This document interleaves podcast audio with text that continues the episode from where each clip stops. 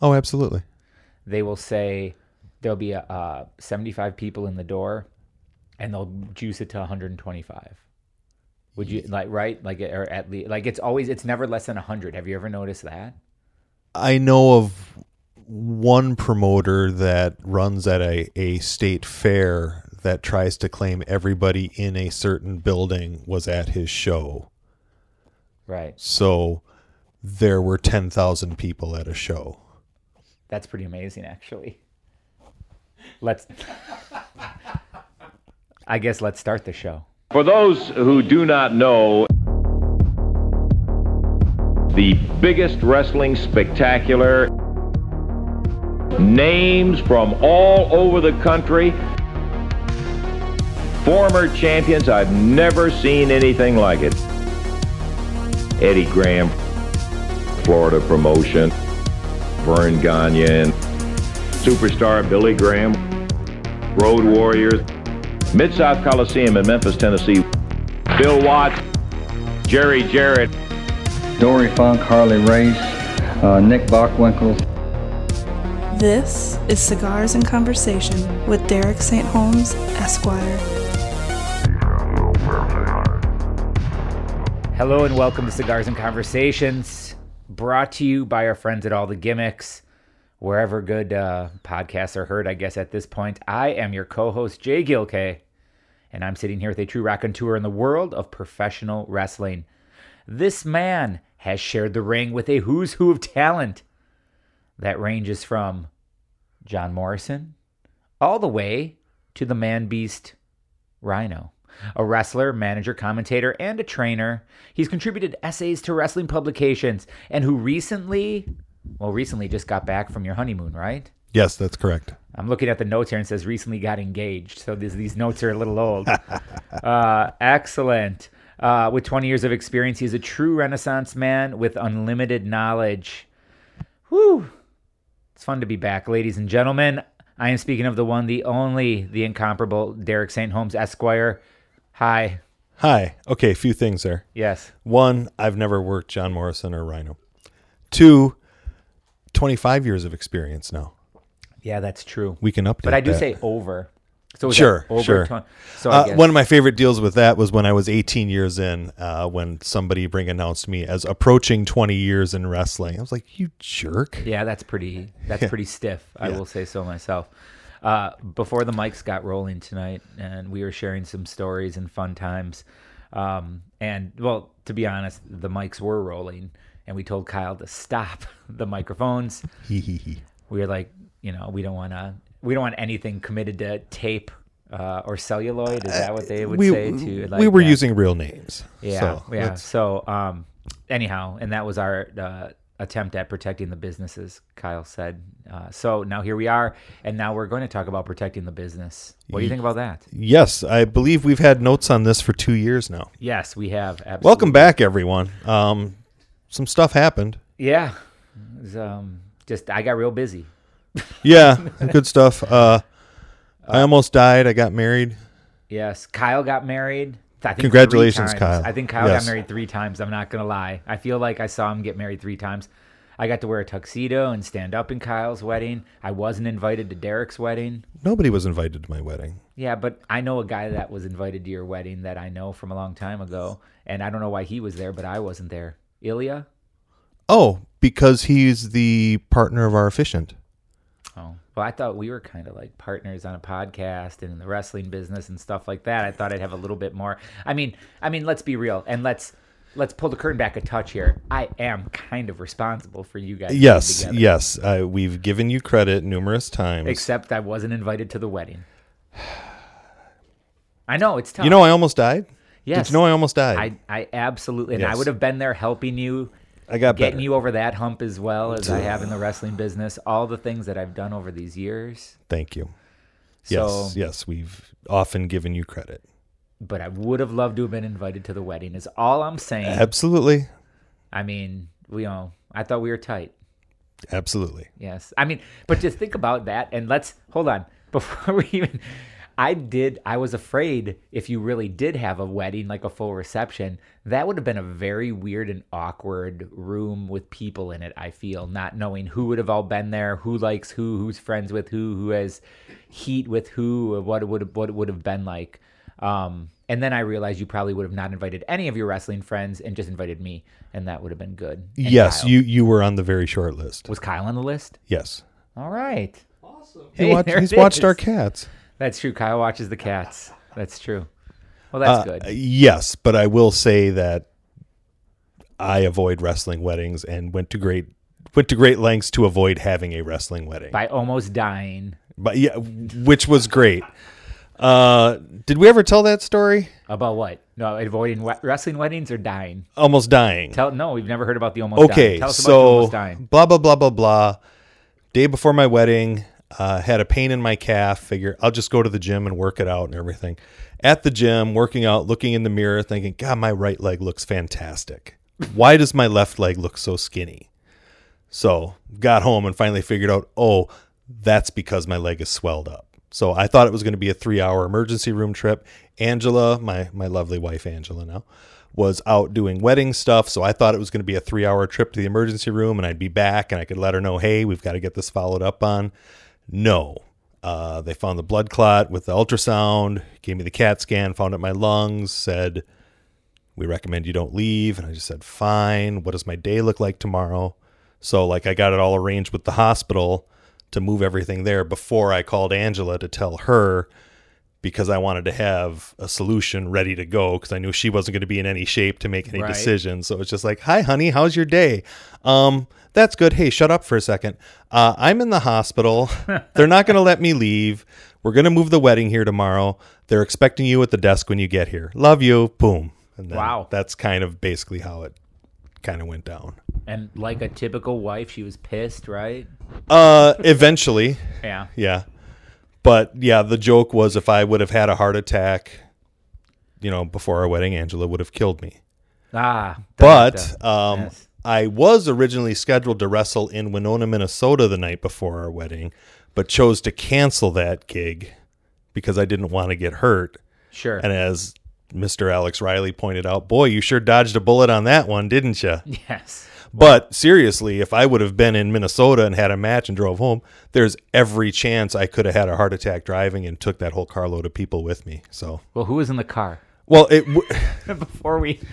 before Yes, we yes, it really may have been worth Yeah, I was it. saying before we really like say this was like a good thing. uh, We need to know who was in the car. yeah, Just kidding. No, we didn't. yeah, yeah. Tell me so, off the air. Yeah, so that was that. Um, that's how, we, and then we got married, and we got married, and then the weird part was, like, we signed off on with the hospital that they could use it in publicity, and then on channel channel four, it was a slow news day, and we got in as like a bumper segment on the news. So suddenly we went semi-viral, That's awesome. and that was weird. So I You're I not the only local wrestler I know Ex- that went viral for something. Ba-dum bum. Uh, I did laugh and told Angela that my uh, my blood clot was just getting color so that I could get her yes. get her wedding broadcast all over the place. So is it true you Derek St. Holmes has not wrestled since? True, Right on. True. That's uh, sad. I've been looking to see you, looking at all those posters that all look the same, looking for you to show up on one. Good luck. Yeah. Good luck. Not going to show up on the uh, I, I'm taking the Terry uh, Tower of Men posters. Taking the? Terry Funk approach, and that my price has gone up to a certain point, and that if you want me, sure, I'll show up. Well, But- that's good. But I don't really want to leave the house. So. Sure. All right. Well, maybe someday. So we'll, that's that. we'll be lucky to see Derek St. Holmes on a wrestling show sometime. Is that luck future. though? Is that really Well, luck? again, we'll, we'll talk about that carload of guys, and we'll see how how this went. Hey, Anyway, uh, but it would be bad if that carload of guys would have gotten the accident because you would have had heels and faces together and wouldn't have protected the business. Aha. And that's the segue to what we're talking about tonight, talking about protecting the business. Derek, uh, you have always, even on this podcast, to a point of, an, being annoying, have protected the business at times. what? Yes, absolutely. I'm not annoying. Um, I can't really go back specifically and point one out, but I will glad. I mean, I, I don't, I'm like, I'm a lot like uh, a musician that doesn't listen to their once they re- make the album, I don't listen to it again. oh yeah, I agree with that. So uh, if anyone can point that out in an old podcast episode where Derek kayfabes me uh, about something, that would be fantastic. Oh, I just used terminology that I guess would be used as to protect the to business. protect the business. Well, but that's a good point that the jargon of the business developed obviously from the carnivals where people had to learn to communicate in front of potential marks or potential people they were going to steal money from and they had to communicate in a way that wouldn't tip their hand to anybody. Sure. So you got some logo, you got the speaking in Carney with the speaking in Keysarney, Right. um, which were once very integral parts of the business, but now things have been watered down to the extent where that just doesn't exist anymore. Sure. Uh, there's a good story about Ivory, um, T- Tina Moretti. Is that Yeah. her real name? Um, somebody tried to say something to her in the locker room one time. She's like, "Excuse me, I don't speak Carney." Like, okay, that's that's fine. That's that's cool. Um, Can I ask a question about, uh, and this will take us up to like, this is going to be like the old man shaking his fist at the lawn thing. Um, what are your thoughts on uh, when you have uh, just the fans now using how like freely the terminology that used to be used? Like, what's your opinions on that? Like, you know what I mean? Like, when you hear fans calling each other marks, and you're just kind of like, you're all like, you're all marks. Yeah, The I mean- you know, stuff like that. Does that frustrate you? Thinking that they know the uh, like the terminology and like because even someone like and I'm sorry, it's Mm-hmm. even someone like myself who between us doing the podcast or me having the wrestling w- business whatever i still feel sometimes like an outsider and i don't feel like it's my right sometimes to be using that jargon or talking that way because i'm not like an actual guy Sure. wrestling on the show you know? Sure. Well, the information is out there. It's available, and you can't put that back in, and that's fine. Um, everybody wants to be a part of the show, and if fans want to use these terms in order to feel like they fit in, you know, so be it. That that's a whole separate conversation. Uh, the part I don't really like is the people that talk about the inside or act like they're on the inside that haven't taken the bumps right or haven't. And I'm not saying, oh, go up and down the road, but I'm just saying, like, we earned the right to talk this way simply because we've gotten trained or gone into that. It's not. Let's see. Now I'm trying to carefully craft my words so I don't call anybody out. But when you have a lot of the hangers on that suddenly act like they're part of the business because they co own a promotion or they're married to somebody that owns a promotion, and it's just like, right uh, that doesn't you know go ahead say what you want but i'm not going to take you seriously Right. No, I yeah, I agree, and I, I think that's kind of a I don't know. Like get- when a I- fan calls you a jobber and it's just like which one of us paid to get in here Right. Exactly. so Uh, that was the uh, I made. I didn't not say I made the mistake, but there was some news one some group wrestling group that I was on on social media, and it was a bunch of the fans talking about it, and one guy called another guy a mark and his statement. And then i of course because i just couldn't take it anymore. Like the one time in the last year i gave in and i just said oh one mark calling another mark is the most markish thing that could happen. And the amount of comments of people being angry that i said that Yep. was like whoa well how dare you. How dare how you dare call you- us on how our you- on yeah, our cosplay I thought that was pretty funny. That I was like, oh, okay, and that's why I normally don't do social media. Um, at least not. I just see that stuff and think it's yeah I, I very rarely participate in discussion areas of that type you know i'm more in like the history and such like that So then, speaking of the history, what's the first um, thing that you can remember seeing? You like, I'm not talking about like when you started digging deep, but like, what was the first thing that you can remember that you saw that was kind of like that protecting the business or pulling back the curtain or something that might have jarred your like? I'm like, oh my god, that's crazy. Um, because I think you guys walked in, I was actually watching it that Morton Downey Jr. Uh, episode. Sure. Well, that's So- a, that's a good example. You'd see something like that. Now, wrestling had already been opened up at that point because one, we've already seen the 2020 at that point, Right. But two, as we're going to discuss in another episode at some point, there have been constant exposés about the business throughout history, but they've just been regionalized. What happened in the mid 80s was it started to get national Sure. so that everybody saw the same source. Uh, but it didn't matter. right. Like it, it really didn't matter. The the prevailing belief in wrestling was that we have to convince them it's real or they won't come back. Sure. But that has since led to a new breed of fan that still knows it's not real, but they come for different reasons. I often say a lot of wrestling fans have almost a Dungeons and Dragons type view of the business of, oh, I could be entertained by this, but I'm smart enough that I would move these pieces over here and do this and do that. and Right, everything. right. Which is another aspect of fandom that's developed that was around slightly when I was younger, but Sure. not to the extent it is today. So it was Jim Wilson, right? Was the guy in the Morning Sure. Jr. show. So um, uh, what what you just brought up is kind of funny too because uh, uh, Dennis Coralluzzo Yes. was on that episode, and at one point he says, and it kind of like at Doc, Doctor Death, David Schultz is on that episode. Like, who are these people? What, say that again, young Kyle. Who are these people? Okay. You wanna, why don't you tell about Jim Wilson, and then we'll kind of, guys, this is what I'm talking about. These young wrestling fans who don't know the history. Thank you, young Kyle. Thank Yes, you for thank keeping you. us online. Sorry, we're not talking about Hangman Page, Kyle. Sorry about that, or uh, five star match that happened on. Uh, Don't they have six star matches? I now? think or something like that. Yeah, I. I don't Yeah. pay attention. Uh, Kyle, would you rather us talk about um, the the demographics about who watched the first quarter hour of one of those shows? So Jim Wilson, Sorry. Thank you. Then uh, Jim Wilson was a wrestler, a journeyman wrestler in the '70s. That was a both a college athlete and a professional football athlete that got drafted into the business by Ray Gunkel, uh, who was around the Atlanta area. Jim Wilson had a bigger picture of himself than he may have actually deserved in wrestling.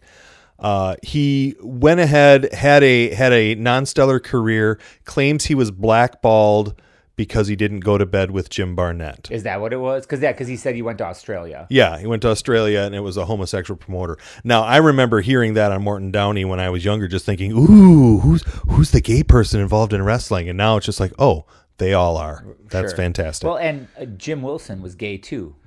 no, he wasn't. He said, I thought he said so on the Morton Downey Jr.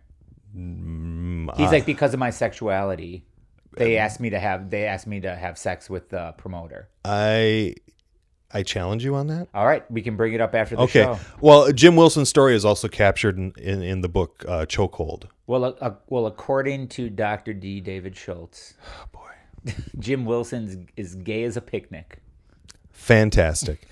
Um, so anyway, so Jim Wilson uh, was blackballed out of the NWA or the prevailing wrestling organization at that time. Tried several times to run independent feds that got crushed by the NWA. So he made the rounds in 2020 and on Morton Downey Jr. basically coming out and saying, "Hey, on the show 2020, yes, not in 2020. I'm sorry, sorry, on the show 2020, saying, "Hey, uh, you know, this is controlled. Wrestlers aren't being treated fairly." You know, he was basically coming out against the establishment, and he was attacked by the establishment. Sure. You know, almost in a Scientology fair game kind of way. Right, right. You know, where he was slandered. Oh, why? Why would we like Doctor D? Why would we listen to him? He's gay. Like, Right. you know, because that's the strategy you could use then. Uh, it's really fascinating now when you look at it and you just realize he was right the entire time. Sure. But because he had the machine against him, I, as a fan, thought he was just a complainer. Right. And a lot of people thought he was just a complainer, but no, he was right. But just there wasn't the infrastructure or he didn't have the support in order to open that up because even though wrestling had been exposed, it was still a closed business. Well, and we'll You know, we'll it was only two years prior that Jimmy Snuka beat his road wife to right, death. So right. We'll uh um we'll put the video up on you or the YouTube video up on the Facebook page. Uh, if anyone is hasn't seen the Morton Downey Jr. special or show about it, it's great. Um, one of the things that's really fascinating, and you really do kind of like, oh boy, when you're watching it, is Jim Wilson tells a story about how because he wouldn't sleep with the promoter, and they never mention Barnett by name, but Well- of course they say Australia. They but again, in in '85, nobody would have known who Jim Barnett, Barnett was. Exactly. And then uh, Morton Downey's like, tell us about they wanted you to cut yourself. And then Jim Wilson talks about, well, because I wouldn't sleep with them, they wanted me to uh, cut myself. And they don't really get into the blade job Right. situation, but they talk about it a little bit. But Morton Downey goes and walks over to Dr. D, who's standing at a podium. And he goes, Tell me, doctor, has a promoter ever asked you to cut your head for the business? And Dr. D's like, I've never heard anything as crazy about that in my whole life. As he like Dr. D's forehead is literally just Yes. like the all like the scar tissue.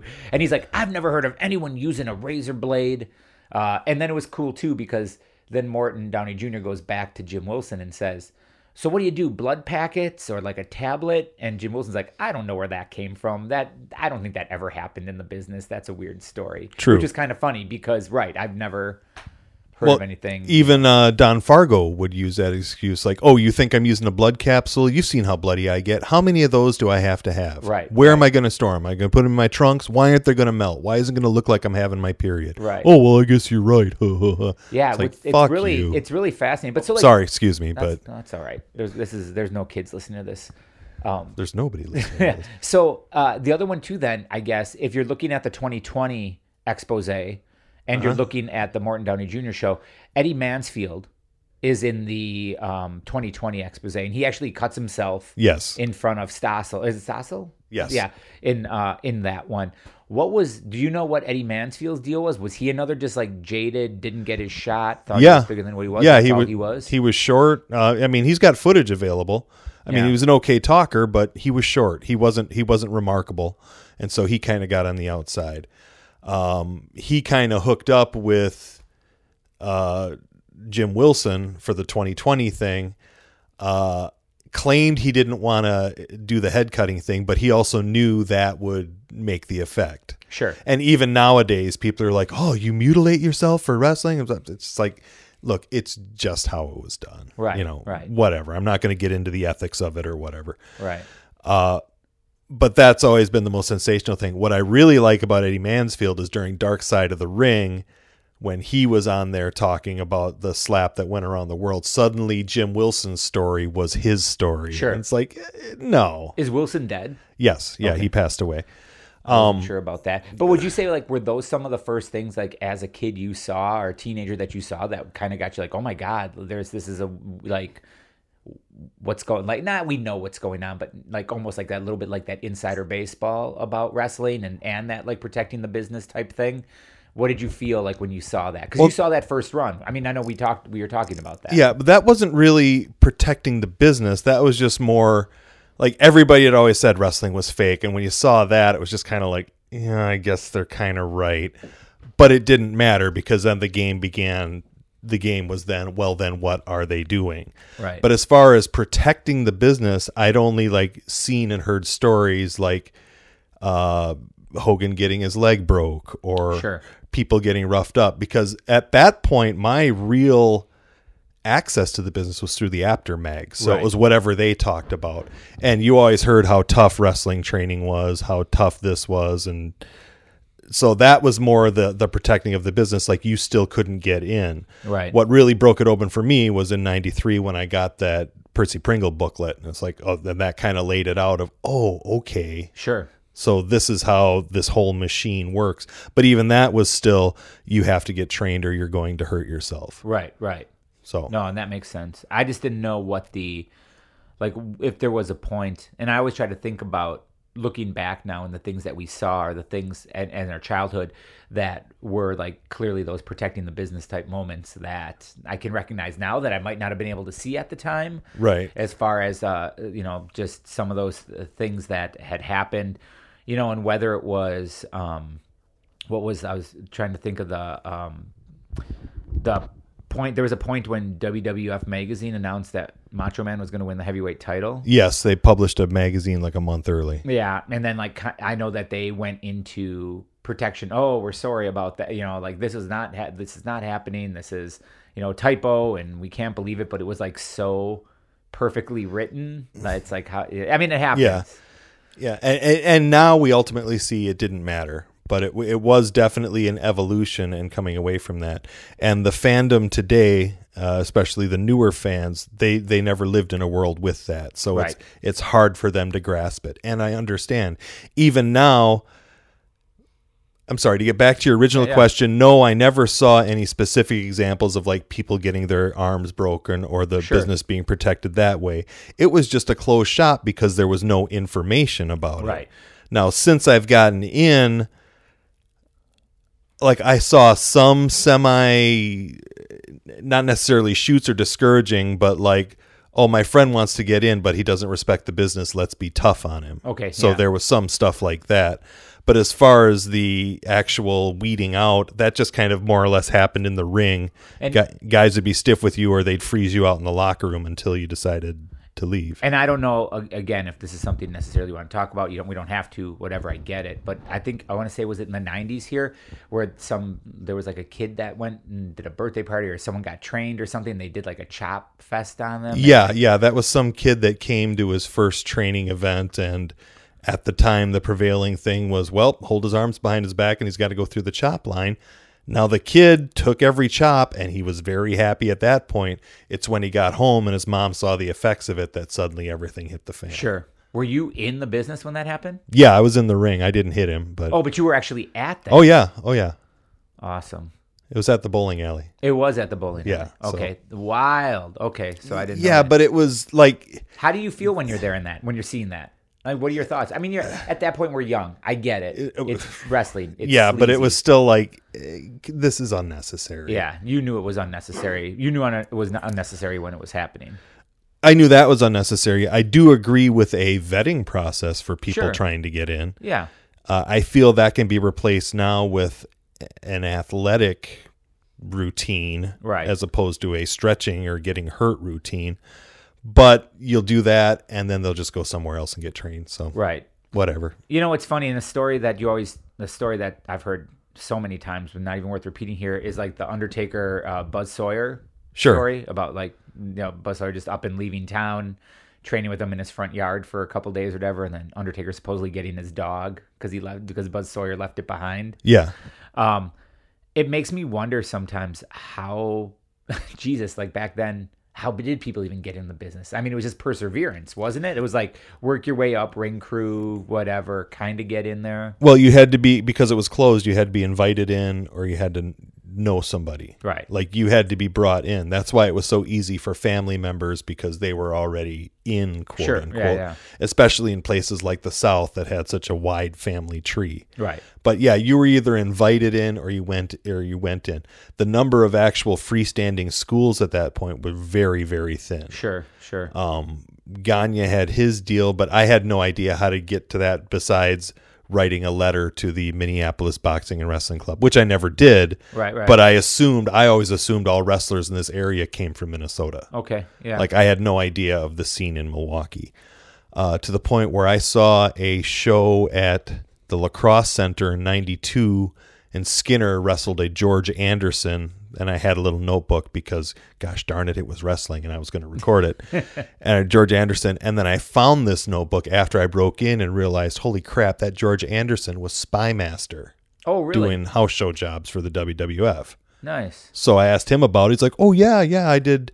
He did like three shows that week. And I was like, "Oh, okay." That's great. Yeah, so that just blew my mind that and then all suddenly it clicked like, "Wait a minute, he's from Milwaukee. That's how this works for Oh, you know. Yeah.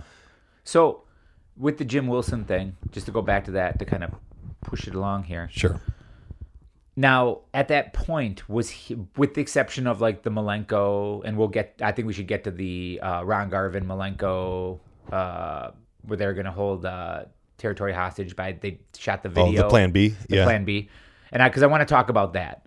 Um, was from what you've known or read or experienced or people who talked to when it came to the Jim Wilson. Was Jim Wilson the first kind of whistleblower at that like of that era of the 70s 80s to do that? Was it like him in the Mansfield uh, were they the ones that were kind of spearheading that? Were there other people that were jaded do you know that were coming through or out of the business and trying to expose it at that time? Uh Wilson was trying to expose the business because I believe he genuinely wanted to improve conditions for Sure. the people in wrestling because uh, even he got his legs cut off from him from from Barnett and and lost a lot of money and couldn't get booked anywhere. Um, in other cases, like with Jack Pfeffer, he would come around and expose or threaten to expose the business or because he wanted to get in in the market. sure So that's where you had the threat of exposure was being used as a bargaining chip to try and get into a market. It's like, oh, you're not going to let me in. I'm going to expose everything. There's a flyer that's available that Jack Pfeffer put out exposing Buddy Rogers as Herman Rohde from New Jersey. Oh, really? Yes. Um, I've seen it. Rep- Tom Burke has it on his site, and I've seen it in a few different places. So that's where exposing the business that way was being used as a bargaining chip. Um, the people that wanted to do that, they had a vested interest. Whereas Jim Wilson, who thought he should have been champion, I'll get to that in a second, uh, gen- genuinely wanted to get better pay for the boys and and you know wanted wanted to improve conditions basically the same arguments that they're having today of why are these guys independent contractors if they're being told where to go and when to go Right. Jim Wilson thought he should have been NWA champ, claimed he was promised a title run. In my mind, you've got one jock talking to Ray Gunkel, who's another jock saying you could do good in the business. Hey, maybe maybe the NWA title would be in your future someday. Yeah. You know, right. I can very easily see a throwaway comment like right. that Stars in the eyes. being and then- misinterpreted as I was promised a title run. Right. So that's that's my feeling on that. Sure. Uh, yeah so jim wilson didn't didn't have the right way to bring his message across was kind of self-delusional especially when you read his book and you see how many times he went back to trying to promote wrestling it's Okay. just like this was a lesson i had to learn at one time don't try to save wrestling because it doesn't want to be saved Right. No. You know, it's just wrestling Amen. eats its young I agree. Absolutely. um Wait, so he went back actually even after all of this and tried getting back in the business? Yes, as you'll see in the book, he um he got bounced out of the NWA, so he tried to get some other independents running with uh, Thunderbolt Patterson as his partner, and that's the big story about how they finally went to run in the Omni, and the doors got locked, Right. and the ring broke, and suddenly they couldn't get payoffs, and So that's the reason why Thunderbolt is also on the Morton Downey Jr. episode. Yeah, well, Thunderbolt, eh, treading here delicately because of the times we are in. Sure. I feel Thunderbolt had some definite racial concerns about wrestling, but I also feel he was very self delusional as well. Right. Even to hear him say, like, you know, I might not be able to read and write, but I can sure book a card and I can count my money. You Right, know, right. Kind of stuff like that. Like, why can't I have a job? Sure. Well, Uh, he uh, was talking about like, and it's again on that Morton Downey Jr. episode. He gets up and he's talking about racism in the wrestling business and promoters, white promoters keeping black athletes, black wrestlers down, and Doctor Death, as uh, As eloquent as as, eloquently he as he could possibly put it, is like, uh, I was on the first match on the card in Atlanta, and you wrestled the champ, and then Terry Funk beat you, and you walked out after that show, and you know, you he just kind of goes off on him. And Yes. Thunderbolt uh, saying like, you had your shot, and then you walked away from your shot. Um, yes, and we all know that's that's a bullshit statement. One, Doctor D working the whole way trying to protect his protect whatever rep. Well, Doctor D is kind of his own on his own planet, Sure, right. so he was doing whatever he needed to do.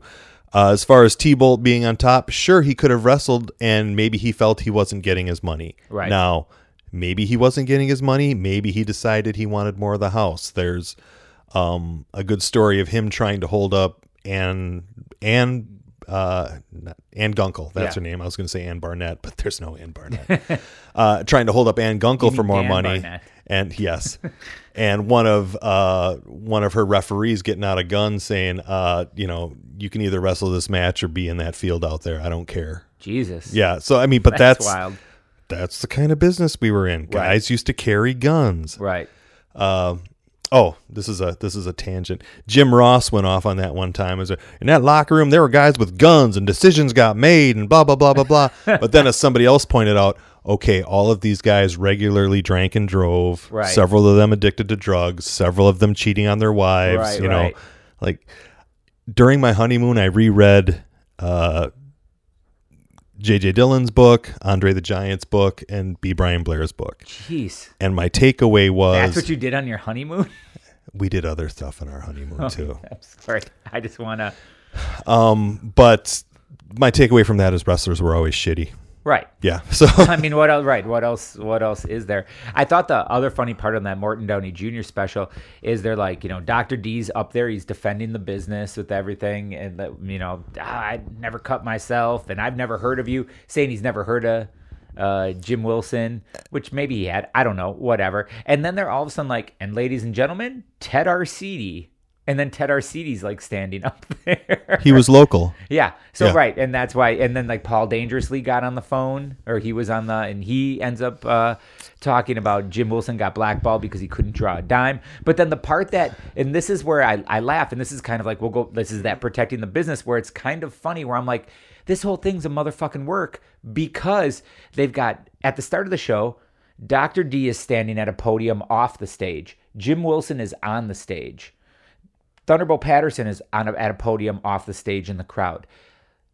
Dr. D's yelling at Thunderbolt. He's yelling at Jim Wilson. He's calling Jim Wilson gay. He's making fun of him, telling he never did this. He sucks. He's this. He's that. Blah blah blah blah blah. Then they come back from a commercial break. Ted Arcidi's at the podium. Dr. Death is sitting a half a foot away from Jim Wilson on the stage. Yes, not I remember thinking that was strange. And it's like you were just challenging him to a fight. And now you're sitting up there next to him and Jim Wilson just calm, just staring straight ahead, you know, not really engaging with anything. But like but at that point Dr. Death not even like talking to him or not even including him in any of that conversation anymore.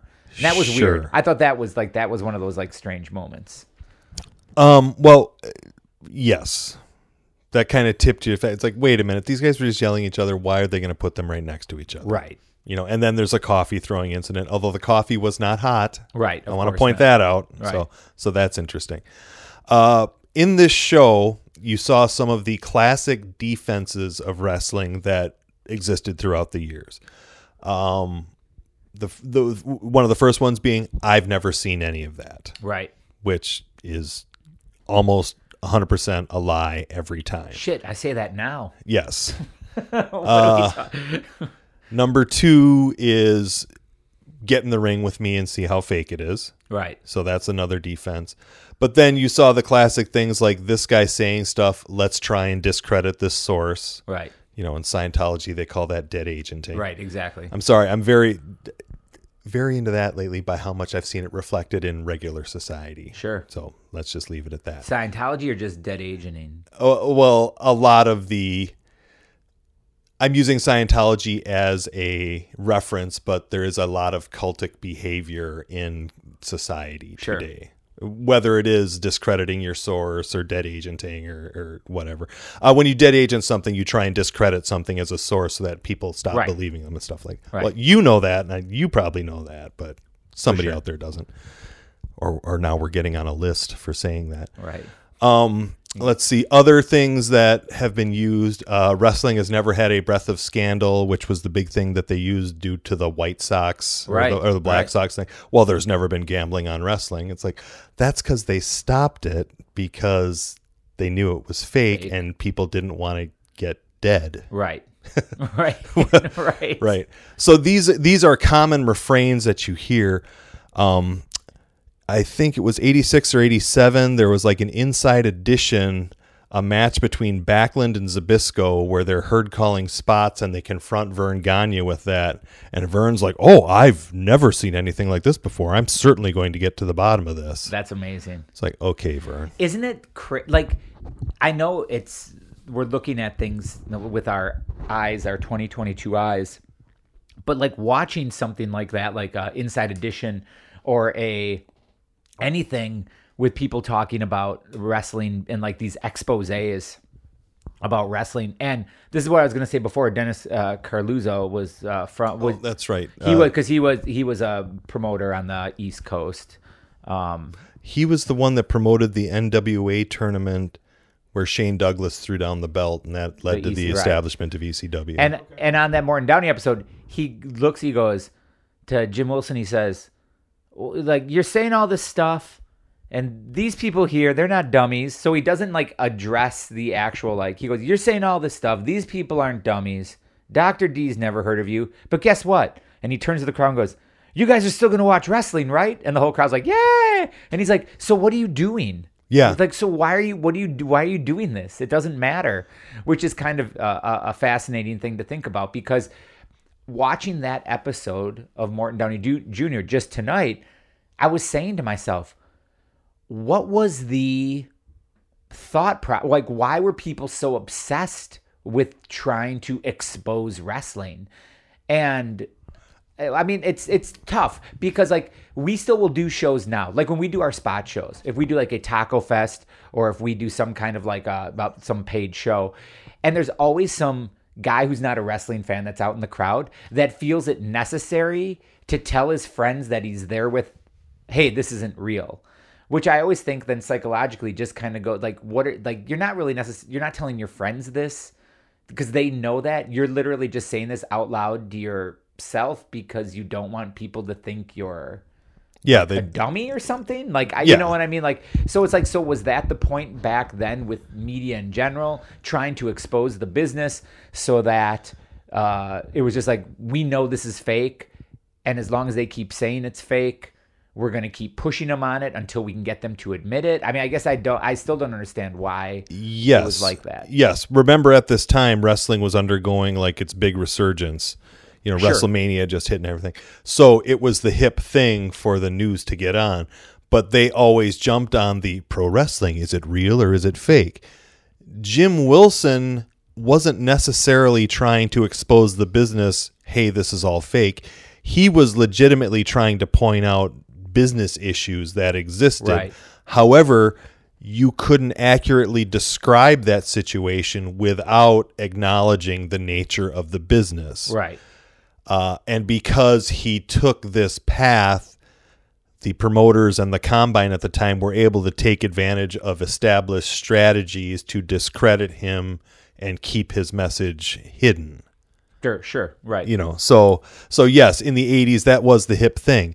Uh Do you think that- e- well even at mondo there was a promoter or there was a reporter one year that was starting to talk to me about oh this that and the other thing. So is it all real? And i just cut her off and said "Pfft, i'm not going to talk to you anymore. You can go get your story from somebody else. I love it. Well don't you think it's good that people want to know this? Again you can get your story from somebody else. I'm not going to talk about this. Right. I mean it's it's it's conquered ground. Yeah. Right. In, in my mind it's like a certain uh, christmas time figure and Right. that if you don't already know i'm not going to tell you Well, you know, it's interesting. I wish you would have told me that that happened because we definitely would have had you wrestle on the show at some point then. Because it's been all these years and Derek St. Holmes has never wrestled on. well i mean it's, it's there's zeros there's zeros on a page That's true. No, we can talk That's I, I, I'm just saying. I think, just move that decimal place over and maybe this is, and uh, we're uh, uh, going off because I do want to talk about Plan B. I want to talk about the Plan B thing, but I think that strategically in the '80s, at a point, wrestling was so big that Hollywood the entertainment industry was trying to find ways to discredit wrestling to get people away from doing that. You're looking at a Saturday night and you've got 15,000 people or 10,000 people in Madison Square Garden. Those people could be seeing movies, they could be watching ABC, they could be watching that. NBC, Brandon Tartikoff, whatever, the ones that ended up picking up like Saturday night's main event were smart enough to realize why go after the business when we can actually get the business and put it on our channel. But I'm always curious if somewhere deep down, like I say, entertainment, the business in general, mm-hmm. looked at wrestling again as a low rent, sleazy, hillbilly type thing, but it's getting all this money, making millions of dollars, doing all this business. You're on the cover of magazines here and that and what and all that, taking away from that pull from actual motion pictures, Hollywood, things like that. And I always wondered if that was something that was a reason why there was such that push to expose the business. I feel I understand your point, but I still would like to challenge it because wrestling was around before Vince was around. Sure. And especially in territories with weekly circuits, like wrestling was still drawing. So wrestling was always around as an entertainment choice. But it didn't the become only the thing juggernaut till the 80s. that's because Vince plugged into the the publicity machine, Right. And he was he was able to do it, and he was able to come up with a version of wrestling that was digestible by the masses. But doesn't it seem like during the 80s, it was uh, the witch hunt or the targeting of pro wrestling as being exposed was at its prime at that point? When it was at its height as the as that entertainment form? no, because again, we'll see. It's it's always happened, no, but it was just always regional. Sure. because there was a there was an expose in Saturday Evening Post in '53 There was the Fall Guys in '36. Uh, there there have been other ex- right, right. exposés. No, and I'm not saying there haven't been, but I think that the actual the like that time that like there were there had been exposés, but they never really had the traction. The book Fall Guys, I mean, it was out there, but it wasn't something people were like like really really talking about. Right. There were ex. I mean, it's also a thick book Right, read. right. And wrestling in and of itself, they did things like you talked about, people discrediting other wrestlers and their skills and who they were inside, you know, wrestlers eating their own.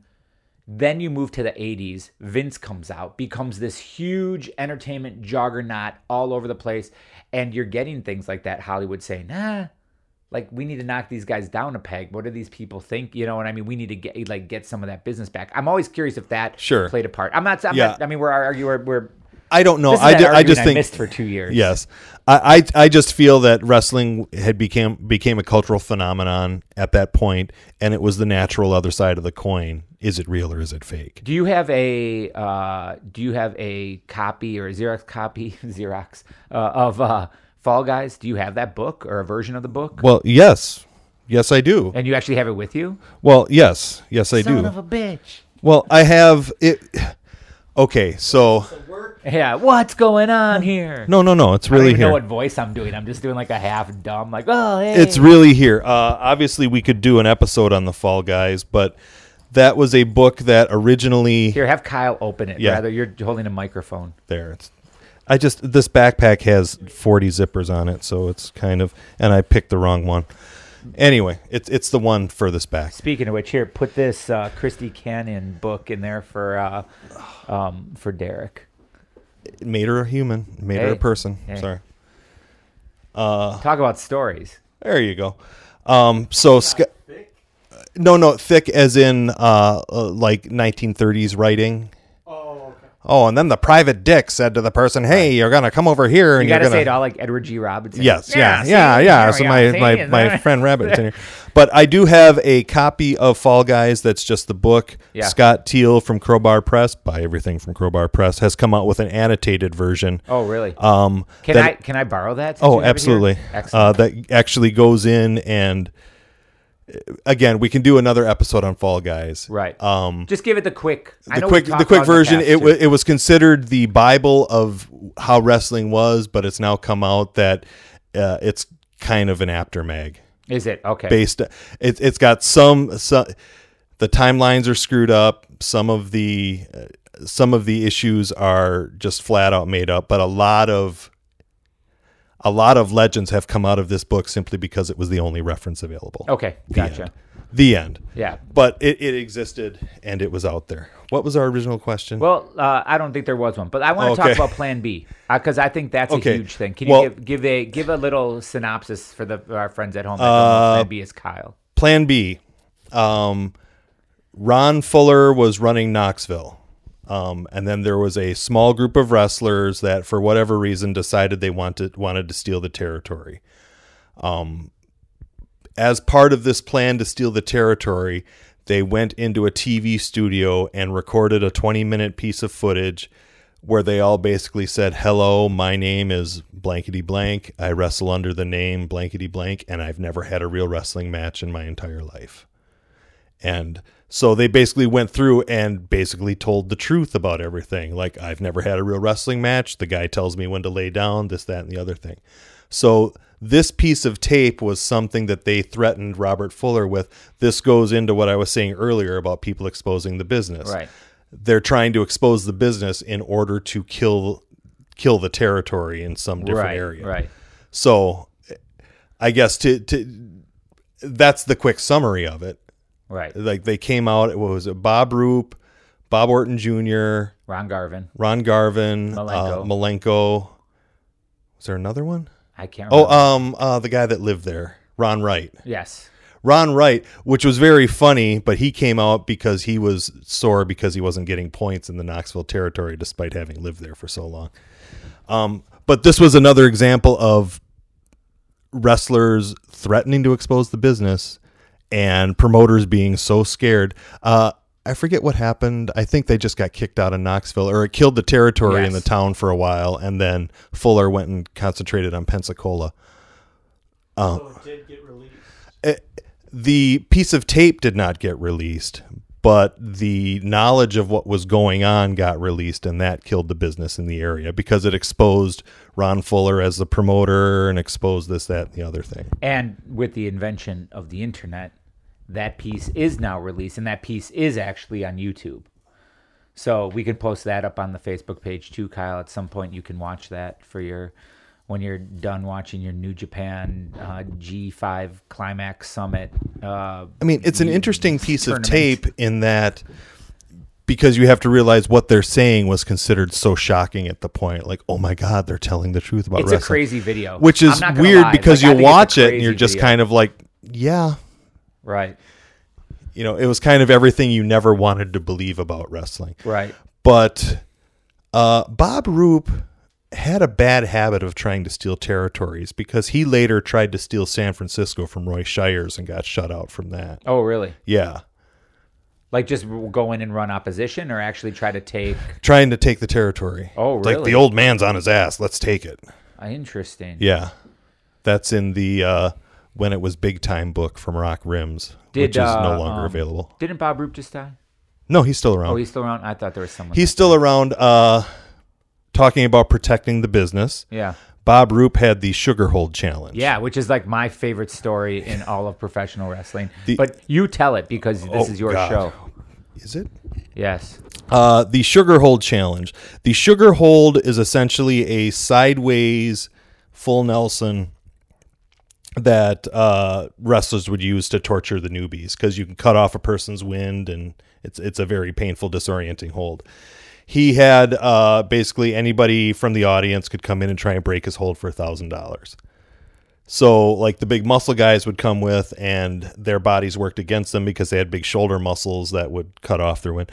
A smaller martial arts type guy came in and kind of saw how the hold was on. So, when Roop cinched down, he was able to flip his leg out and escape from the hold. But you know what though? But he wasn't. He was like, and you say martial arts guy, and you make it sound like he was like Jean Claude Van Damme or like No. some guy. He was just some like local scrawny yokel guy Yeah. that did karate lessons. Like he was like your typical like 1970s long haired, you know, hick kind of guy, right? And he had. Uh, and I'm sorry, I don't mean to jump no, on it, but ahead. like one of my favorite parts is it is like he was either watching a video of it or he had pictures. there pictures. were no videos. Or not, no, but he was watching on TV or he was watching or he had pictures of it from a magazine. And he was studying the pictures and he realized that, oh, it's like a full Nelson, but I'm laying down. And he just realized that if I could just get my body in a different position, I would easily be able to get out of it. Yeah, I think it was something about he turned the photo upside down. Yes, he turned the photo upside down. Yeah, That's what- and that then was it, that's right. what kind of chimed Right. the bell for him. So he escaped from this hold. Suddenly, uh, now it turns into Angelo Poffo not wanting to pay a thousand dollars Because it's wrestling. Because then suddenly, well, he didn't beat the time limit. Well, there was no time limit. There was a small demonstration that was set up at the show. Uh, my favorite part was they offered to train him in wrestling, but he's just like, no, because I think you're just going to try and hurt me. Right. Bob Orton Jr. comes out to the ring and suggests maybe he better get his ass out of the ring if he knows what's good for him. He's like, I just want my money. So the the sheriff wound up getting involved and he wound up getting his money, but it was a big thing. And through the magic of the internet, these two guys connected 25 years later Yeah, to talk about cool. this experience. It's like, yeah, I remember you and blah blah blah Right. blah blah. Isn't that wild? So And you can actually get that footage too, as well. Like I think that's out there, or at least Well, there's, the, or there's least, footage of him talking about it. There's Yeah, not footage of uh, the actual right. challenge because that would have been very pictures, but the- damaging. right, but there's pictures of um, them meeting uh, and uh, ProWrestlingStories.com, I believe it might be, or one of Yeah, those things. whatever it gets in. Great website actually for some really good stories. They actually go through and they talk to all the players in it, uh, and that is to me like that is one of those great stories of the business where it's like they really thought that they had something. It's like Yep. thing where they were just gonna stick it to the regular man and and then this one guy just figures it out and goes in and just like that, you know, and uh I love that story. Like that is truly one of my favorite stories of the wrestling business, and the, and the fact that they didn't want to pay him after he did it is just like yeah, the most That's the most wrestling part of it. most wrestling thing ever. Right? I always thought that was pretty humorous. So, but yeah, like you just look at all those ways that they tried to take the business, protect it, but then at the same time having people inside the business that fucked with it and were willing to expose it. And back to the Plan B thing, really quick. I think that's the thing that's most jarring to me is that you know you hear all these people that tell these stories about how they like uh, I love the business and the business is my life and it's an art and they talk about like you know it's like this this big cream dream about like, like honor and this and that and then you watch these guys that were willing to take a like it was a business and they were willing just to be like hi this isn't my real name and i've never lost a match and they were willing to give it all up just like that Yep. or change it up just like that so um it's fascinating because you, then yeah it's a business it's not i mean yes you can love your business but at the same time it's like those It's a guys business, yeah. it's a business and you got to treat it as such which i always say Sure. I don't actually. Let's see. What else I barely like the business. about protecting the business? I don't know. I think Are that we- was pretty good actually. Well, uh, but I just wanted to go into when Gagne would train guys. Uh, Flair and Brunzell and other guys who might be working together all claimed that they were not smartened up until they were ready to go in the ring for their first match. right. During training, they were taught things like, well, look, we know you're a wrestler and nobody will ever be able to slam you, but just in case they do, we want to show you how to fall so you can protect yourself. So that's how everything was approached. It wasn't this is fake, this is where it's like no, you'll find yourself here someday. Here's how you protect yourself. Right. So that's how they further protected the business. But those guys also got stretched and calisthenic their way out of their minds Right. and blah blah blah. well, blah, that blah. was famous too. Verne would have them out in that barn, and it would be like ten degrees outside. And Yes. be like running laps. There's great footage of that on YouTube, both under the making of a wrestler with Chris Taylor, and then there's a Ken Patera uh, short, which I believe comes from the Carolinas, but uh, has footage of him in the barn, okay.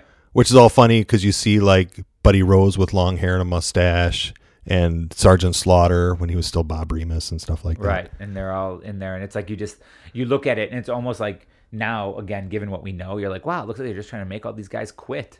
Yeah, which is what they were trying to do. Right, get the money because they had they had the advantage of having so many people wanting to be in wrestling. This happened with all Japan women as well. They had so many people that wanted to be in wrestling that they were able to force people to quit. Whereas now you're scraping to get anybody in the door. You know, it's Right. it's a different deal. Right. Hey, speaking of a different deal, this was great. That had nothing to do with it. I just that was the worst segue I think I've ever done to a finish of a show. You've done worse. It's true. Uh, what what? Uh, I'm not going to protect the business. I think it's time to take it home on this one. Yes, yes. Hey, uh, good to be back, Kyle. It's good to see you. Married, two married men joining my ranks as a married uh, individual. Right? Is he hitting on us? No, not at all. Okay. Not uh, listen. I'm no Jim Jim Wilson, but Jim Wilson. I think he was Again, Jim Wilson was right. That's what's so frustrating this whole time. It's like he was right. He just didn't. The infrastructure wasn't in place for him to adequately discuss the issues. true. So Well, again, of, of that's wasn't a good wrestler though. There's No, footage. no, clearly not a good wrestler, Not but it's good. funny to Stomped his foot on punches. for years being led to believe or made to believe that he was the enemy. He was the person trying to bring down big wrestling. You know what I mean? He was the one that's trying to bring down the corporation, bring down like the. But in the end, what he was actually trying to do was uh, Expose Frankie expose it- DeFalco. No, expose people for, uh, you know, better treatment of wrestlers and whatnot. Hopefully, I hope so. And you know, again, someday we'll talk about the those blade jobs. I know you don't do blade jobs. Last, last I heard, you just took light tubes to the back. I took. A, I've done a handful of blade jobs. Yeah, but the most recent thing was the light tube to the back, right? Yeah. Well, yeah, which led to a scar on my arm, and I don't want to talk about it. Yeah. See, protecting the business, Kyle. No, God it's just stupidity. Okay. Well, my part was stupid. That's all. well, this episode has been stupid good. That's what I'm gonna say. It's good to be back in the room with Derek. It's good to be back with young Kyle. We're gonna uh, hopefully crank some more of these out again. Uh, just want to say thank you to everybody for hanging tight. And it's been amazing this last two years that we've actually had people Yes. liking, coming on the Facebook page and like all of a sudden liking it. The people have been listening to the show. Jim Hollywood Yep. from the Vanguard. I went out with him on Saturday night. That dude was like, I still listen to old episodes. Nice. So if that, I think that's super cool. Let's see. We got to give a shout out to Ego. We got to Yeah. give a shout out to Jay. We got to give a shout out to Feifel. Like all these guys. yeah, seriously, a lot of people. uh, Kruger, thank you. yeah, people asking us to bring it back, and it just kind of took a while, but I think we're feeling our oats, and uh, we will come up with some new topics.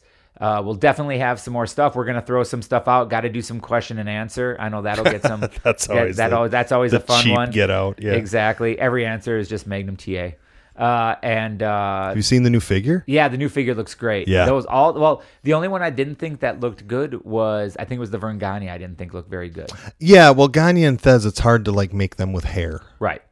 And then um even though uh it was Jim Hollywood who smartened me up and I didn't real and this is I don't watch a lot of this stuff, but like uh I didn't realize that DiBiase and Hansen were a team in Japan. Yes. Hence the reason why they have them both wearing the same gear in that figure line. They're both wearing the, the yes. chaps. God, I can't remember who I heard this story from, but there was one time Hansen and DiBiase were getting ready to go out in Japan, and uh, as Hansen went to go out, there was a small gate that he kicked open, and it slammed shut, and looked like it hit him when he got back. Looked like it hit him, but they walked through and they got to the ring, and Hansen's going all around, and DiBiase's in the ring, and finally he walks up to DiBiase and says, "Teddy, I can't feel my nuts," because he hit him on the gate when he was walking out, but he couldn't sell it to the people. And on that note, uh, we're going to get out of here. This has been Cigars and Conversation with Derek St. Holmes, Esquire. And we promise, we really do promise, we will talk to you again very soon. Bye.